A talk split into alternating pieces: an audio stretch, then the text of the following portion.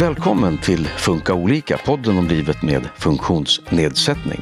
Hur är det att leva med sensorisk känslighet och vad kan man göra för att orka med vardagen? Vi träffar en person med autism och intrycksallergi och en beteendevetare med stor kunskap om anpassningar och strategier. Mitt namn är Susanne Smedberg och idag sitter jag här med dig, Hanna Danmo. Välkommen hit! Tackar! Du har eh, intrycksallergi och autism och kommer från Autism Sverige. Hej också Anna Sjölund! Hej! Du är beteendevetare och eh, initiativtagare bland annat till kampanjen Rör inte min keps om eh, olika anpassningar som är bra vid intrycksallergi. Stämmer bra. Och du har skrivit eh, flera böcker om autism och ni två, Hanna och Anna, har tillsammans skrivit en ny bok om intrycksallergi som heter Autism och sinnesintryck. Jag ska också säga att den boken har ni skrivit tillsammans med två andra författare. Varför är det så viktigt att informera och prata om intrycksallergi? Framför allt handlar det om förståelse. För den som har intrycksallergi är det väldigt svårt att få förståelse från omgivningen. Eh, om du som lyssnar på det här tänker dig att du står i en gatukorsning i New York. Det är taxibilar, det är fullt med trafik, det är neonljus överallt, det är ljud, det är ett ständigt sorl. Och tänk dig att jag skulle gå bredvid dig och försöka lära dig spanska samtidigt. Då kan du förstå hur det kan kännas för den som är elev med intrycksallergi i skolan. Man blir snabbt uttröttad. Hanna, va, varför är det viktigt för dig att informera om intrycksallergi? Du har ju själv det. Ja, det är för att skapa förståelse och eh, ja, det är inte så mycket förståelse ute i samhället på alla plan. Till exempel som idag när jag åkte hit, det är ganska jobbigt bara att åka tunnelbana, men för mig går det ganska bra ändå för jag har mina lurar som stänger ute en del ljud. Du är känslig för ljud, eh, förstår ja. jag. Är det några andra eh, sinnesintryck som du är känslig för? Ja, eller kan säga först att ljud det kan göra till och med ont i huvudet om det är starka, starka barnskrik. Eh, ljus är jag känslig för om det är väldigt starka i taket, blinkande lysrör och, och sånt där. Men ja, jag är känslig för lite av varje som eh, Anna var inne på skolan där. Då är det jättejobbigt eh, med sådana här eh, i matsalar när folk skramlar med massa bestick mot tallrikarna och, och när de skriver på svarta tavlan. Det har vi inte så mycket med, men det kan vara samma ändå om man tar en sån här whiteboardpenna och stryker. Det tar väldigt mycket energi, speciellt om det är många, om det är många ljud på en gång så kan det vara jobbigt även om inte ljuden är jobbiga annars. Det kan vara tvn och folk som pratar och, eller många olika personer som pratar. Vad säger du då, Anna? Hur kan det vara att eh, leva med intrycksallergi utifrån den kunskap du har? För de allra flesta som, som jag har mött på jag, så är det alltså framförallt väldigt belastande att man blir väldigt snabbt uttröttad. Det är väl det vanligaste. Sen är det ju väldigt individuellt vad det är man har sin intrycksallergi inom. Det kan ju vara både ljud och det kan vara synintryck och det kan vara lukt eh, och det kan vara känsel, det taktila, men sen har vi eh, ja, även fler saker som, som påverkas av att leva med en annorlunda perception som balans och, och annat. Så att många har också en ja, lite gott och blandat kompott av det här så att det liksom spiller över i varann. Så det beror på vilken miljö man är i. När Hanna och jag, nu är det 25 år sedan snart som vi jobbade tillsammans, mm. men då fanns inte den här förståelsen på samma sätt som idag. Det är först 2013 om vi liksom tänker autism, som perception blev ett kriterium i DSM, i diagnosmanualen. Och det här var ju 2013, det kom det tio år sedan, så att egentligen är det ju lite märkligt att hjälpmedel i mångt och mycket här fortfarande inte är förskrivningsbart på hjälpmedelslistor. Och här har vi en stor målgrupp som inte har de ekonomiska förutsättningarna att själv, till exempel som jag känner många som är ljudkänsliga, som har skaffat ER-hörselskydd särskilda hörselskydd som är formgjutna precis efter ditt öra, små silikoninlägg med filter i mitten som kan filtrera bort. Det finns till och med att du kan ha olika grader av liksom hur mycket du sållar bort av bakgrundsljuden. Eh, men det här måste du alltså betala själv. Ska gå in lite mer på olika typer av eh, hjälpmedel eh, för och, och, hur man kan anpassa för olika känsligheter. Men jag vill stanna kvar lite i den här eh, förståelsen. Eh, du eh, är själv förälder till ett eh, barn med intrycksallergi. Hur har det varit för dig? När förstod du det och hur har du anpassat hemmamiljön till ditt barn? För min dotter som lever med intrycksallergi så förstod jag det här ganska tidigt i och med att jag själv liksom arbetar i fältet. Så dels bor vi lantligt, så vi, vi bor liksom väldigt så intrycksvänligt. Eh, men jag har ju sedan hon var liten packat hennes tryggsäck kan man säga med saker som har hjälpt henne. Hon är också väldigt taktilt överkänslig. Hon har flera samtidiga intrycksallergier kan man säga. Det finns saker som när man är luktkänslig, som är ett exempel, eh, som kan vara till stor nytta för många. Eh, och det är sånt som bland annat min dotter och andra jag också känner använder, som att ha med sig ett litet Vicks-stift eller en apelsin i handväskan. Ni vet om man är i miljöer där man måste vara, sitter på ett möte och är väldigt så känslig för lukter, då kan man åtminstone stänga ut andra lukter genom att man har, ja men sätter lite Vicks under näsan eller så. Och är man också som min dotter då taktilt känslig, där kläder, sömmar, hårda jeans är obehagliga, så är det klart att man behöver liksom hitta de kläder som funkar. Och det finns också, och det här vet jag är särskilt ansträngande, ofta för barnfamiljer. För det kan vara jättejobbigt att tvätta håret, alltså hygiensituationen. Eh, och här, här liksom, redan från tidig ålder kan man jobba med allt från, det finns skärmar så att man slipper vatten som rinner i ögonen och öronen och schampo och så.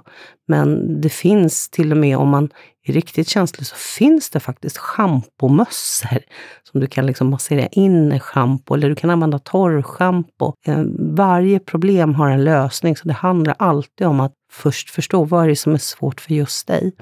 Och min dotter som idag är 31, hon har ju en total medvetenhet själv och idag har ju hon liksom sin egen tryggsäck och kan lära andra. Men ett tag, det var när hon gick i högstadiet och gymnasiet, när det var så mycket annat som var tufft i skolan med mycket prov och tentor. Då var hon ibland så perceptuellt utmattad när hon kom hem från skolan så att hon behövde gå och lägga sig i badkaret, släcka alla lampor, ha öronen under vattnet och liksom få ha det alldeles tyst och stilla. Så att återhämtning är också viktigt.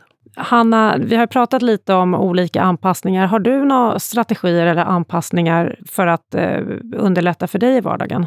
Ja, förutom hörlurar så på sommaren, eh, solglasögon och när jag är på jobbet så har jag eget rum.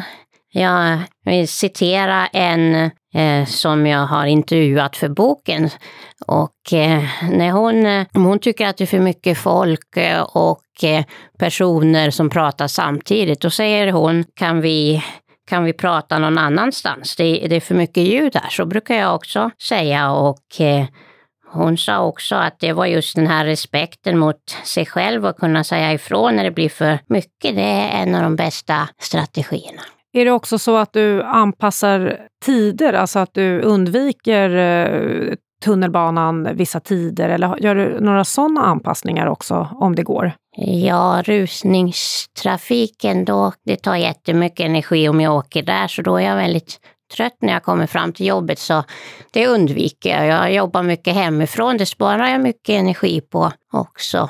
Nej, men jag har ett exempel på en person som tidsanpassar och eftersom det kostar så mycket med sinnesintryck eh, och hon ändå gillar faktiskt att hänga med sina kompisar så brukar hon säga att du, jag kommer gärna till dig klockan sju men bara så du vet så behöver jag gå redan vid nio. För också hur länge man vistas i miljö spelar ju förstås in. Ehm, sen det här med tid, så finns det fler bra exempel. Och särskilt om det kanske är föräldrar som lyssnar. För att man kan ju tycka saker är roligt och vilja göra saker som att gå på Gröna Lund eller Liseberg. Men se till då att inte vara där en lördag under industrisemestern. Utan gå en tisdag förmiddag precis i början eller slutet av säsongen.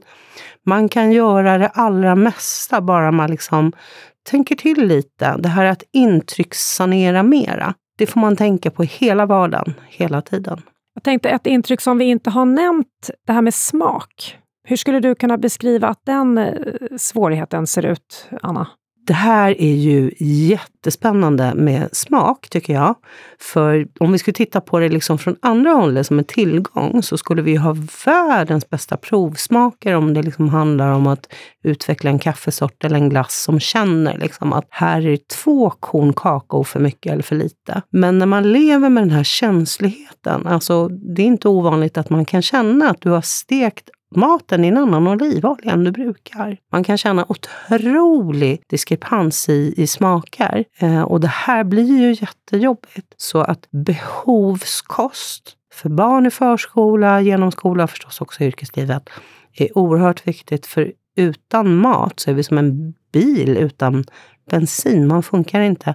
Och särskilt skulle jag vilja säga genom skoltiden. Hur kan man göra då, alltså om eh, vi säger vi förutsätter att skolan är eller ska vara tillmötesgående. Men om den inte är det, vad kan man göra själv som förälder om man har ett barn som har de här väldigt speciella matbehoven? Jag skulle säga i första hand eh, att liksom fortsätta att strida på med, med skolan. För att en, en del skolor har inte än fått förståelsen.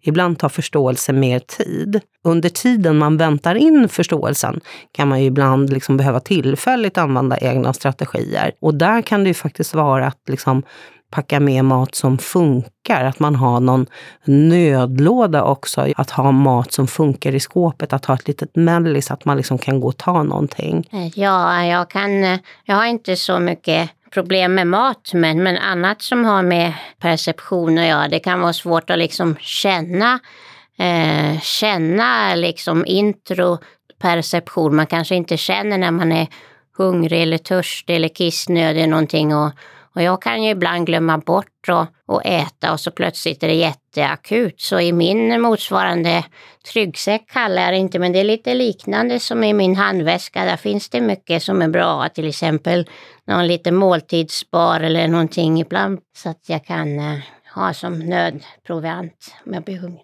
Ska fortsätta lite med skolan, eh, som jag förstår är att, eh, en, en svårighet för många som har intrycksallergi och även förskola. Då.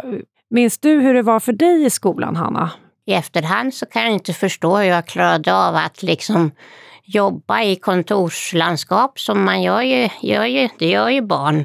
Men jag visste ingenting annat så jag, så jag stod ju ut så att säga och det gick ju, det gick ju. Men jag minns ju att det var svårt att koncentrera mig ibland på det lärarna sa när det tillsammans samtidigt var massa ljud från, ja, utifrån fönstret och, och klasskamrater som pratar eller skrapar med stolarna, skickar lappar och alla möjliga. Så det var ju svårt att koncentrera, men det var jag inte medveten om då. Det enda jag visste då var att jag var sv hade svårt att hänga med så jag fick fråga mycket. Så jag trodde kanske att jag var lite mer eh, sämre på att förstå eller lite dum eller något. Men så var det absolut inte. Det var bara mina svårigheter. Påverkades det sociala på grund av det här också? Uh, inte direkt av perceptionssvårigheterna men indirekt om jag inte kunde koncentrera mig på grund av att det var rörigt och fick uh, fråga mycket så blev jag en sån här jobbig elev som de andra tyckte var jobbig som frågade mycket. Och det kan man ju förstå för då blev det ju mindre tid för dem att ställa frågor. Och, så jag, jag hade det svårt och blev mobbad och utstött. Men sen när jag fick min diagnos så blev det mycket bättre anpassad skolgång och så. Anna, du har ju nämnt det här tryggsäck. Vad kan man behöva veta om eh, sin intrycksallergi eller vad kan vara bra att veta?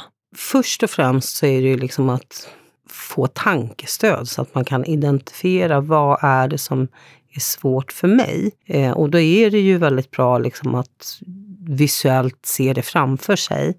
Men det är inte bara att liksom identifiera vad som är svårt. För det är ju också sekundärt att liksom få sin omgivning att förstå vad som är svårt. Och det är också i, i flera led kan man säga. Inte för alla, men för en del kan det vara jättesvårt att använda flera sinneskanaler samtidigt. Och då kan det vara jättesvårt till exempel att behöva titta någon i ögonen samtidigt som man lyssnar. Så många kan lyssna liksom som allra bäst om man sitter och tittar åt ett annat håll. Så här behöver vi skapa en perceptionsvänlig, intrycksvänlig möblering. Så till exempel om vi ska ha ett samtal, att vi möblerar så att man kan sitta på kanten vid ett bord. Så att man kan välja när man själv vill ha ögonkontakt och inte till exempel. Jag var med en ung man med de här svårigheterna en gång. Eh, när han behövde få ett tyngdtäcke förskrivet för länge sedan. Och då satt han med två personer på andra sidan bordet och han satt och blundade i en timme hela samtalet igenom. För han kom inte på någon annan lösning och kände sig jättedum efteråt. Så att med förståelse, framförallt med, med egen förståelse, men också liksom omgivningens förståelse, då kan vi ju få det att funka. Hur skulle det se ut i skolan då, bästa av världar, för att det skulle fungera för folk med intrycksallergi? För det första så skulle man bygga lokalerna helt annorlunda. Jag kan inte för mitt liv förstå. Jag tycker det är helt idioti. Jättemånga skolor är långa korridorer, det är lysrör, eh, det är stora glasrutepartier. Alltså, om man liksom designade och byggde från början på ett annat sätt så skulle det göra skillnad. När man har lokaler som inte är bra från början så finns det väldigt mycket man kan göra. Jag skulle rekommendera alla skolor att gå en intrycksrond. Att gå in samma väg som eleverna kommer eh, och själva liksom lukta, lyssna. Gärna ta med elever som själva har intrycksallergi som kan liksom pinpointa svårigheterna. Men sen har vi också sånt som är normer. Och det här är jättemärkligt 2023. För så många elever som lever med intrycksallergi, många har själva hittat en egen lösning bekostar själva sitt eget hjälpmedel, förstå vad en keps kan skärma av, jobbiga lysrör och annat. Och vad tror ni händer för många när man kommer till skolan? Ta av kepsen. Så många barn och unga behöver ha en keps, behöver ha en hoodie. Jättebra liksom, fungerande strategier att använda sig av. Och då måste faktiskt omgivningen eh, faktiskt ta till sig det här. Det handlar mycket om kunskap här, förstår jag. Eh, både hos sig själv och hos andra. Vad skulle skolpersonal och annan personal på kanske daglig verksamhet eller så, vad behöver de för kunskap för att kunna möta personer med intrycksallergi eller göra miljön bra för dem? Det bästa sättet att förstå är, är nästan att liksom få prova hur det själv hur det känns för en själv. För ofta är det det att när man liksom får en aha-upplevelse själv så kommer den här insikten att det här måste vi faktiskt förändra. Det, det, finns en jättebra, och det är inte direkt kopplat till autism, men intrycksallergi är inte bara vid autism, utan vi har en annan fin kollega som heter Joje Karpataki som driver Underbara ADHD, som har gjort en innovation som heter ADHD-lådan. Man får kliva in i en låda två gånger två meter och känna hur det känns att bli liksom översköljd av sinnesintryck samtidigt som du ska försöka lösa en skoluppgift i några minuter. Så. Um, så, så, det är jättebra att liksom prova på eh, övningar. Men sen finns det också, som jag tillsammans med andra kollegor har tagit fram, bland annat då hur man går en intrycksrond, hur du kan liksom titta i olika rum, hur du kan bygga bort saker. Eh, för det finns så otroligt mycket att göra. Och är man förälder finns det också små ändringar man kan göra. Som många kan tycka att det är obehagligt att duscha. Att duschstrålarna känns som nålar eller knivar mot huden. Skruva av duschmunstycke, låt det komma i rinnande form. Bada badkar istället. Det är det här liksom att identifiera det är alltid det första steget. Bli medveten om vad som är svårt först. Då blir det lättare att hitta en lösning. Men jag skulle vilja säga till skolan att det finns så mycket man kan göra budgetvänligt och även till förskolan. Så tveka inte och gör det stegvis. Ingen hinner göra allt på en gång. Ta över en termin. Man kan intryckssanera en sak i taget. Vi har ju pratat mycket problem men också lösningar eh, idag. Men jag skulle vilja avsluta med att fråga, finns det något positivt med att ha sensorisk känslighet? Tycker du, Hanna?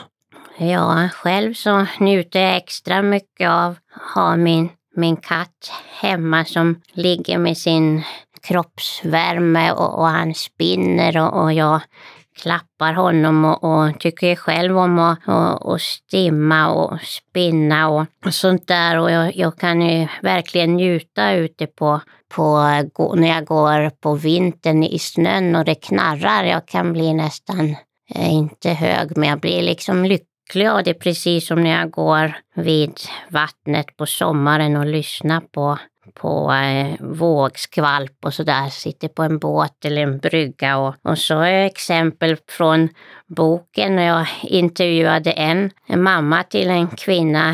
Hennes dotter tycker jättemycket om att, att snurra på pärlhalsband som, som blänker och så och krossa CD-skivor. Det var inte så kul för dem som hade några bra artister där. Som, eh, det blev som ett vackert glitterregn där. Hon verkligen njöt av det där och, och eh, hon tyckte också om att ta på, på eh, damers rumpor. Det tyckte jag var roligt.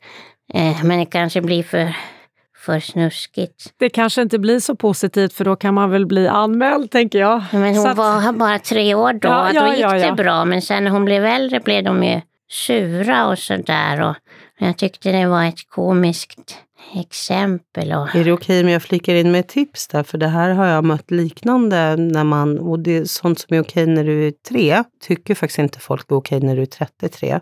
Men du kan fortfarande uppskatta liksom den här konsistensen av mm, personalens runda magar eller bröst eller liknande. Sånt händer. Eh, jag har i flera, för jag jobbar mycket med handledning, där vi har liksom identifierat då, och då blir det ju här vad som känns extra härligt, för det kan ju verkligen vara så. Eh, och är det då liksom att ta på tjocka magar eller rumpor, tuttar, rumpar, så, så kan man faktiskt, om ni vet såna här silikoninlägg som man kan lägga i bhn, alltså det som liksom kan ha samma så här härliga konsistens, kan man ha och, och gossa med. Och så får personalen eller folk på stan ha sin rumpa i fred istället. Tycker jag är ett underbart avslutande tips. Eh, stort tack Anna Sjölund, beteendevetare och stort tack Hanna Danmo från Autism Sverige. Tack. Ja, kul att vara här. Du har lyssnat på Funka olika, en podd från Habilitering och hälsa som är en del av Region Stockholm. Det här var sista avsnittet om sensorisk känslighet, men vi är snart tillbaka. Då ska vi prata om trotssyndrom, eller ODD som det även kallas. Vi hörs då!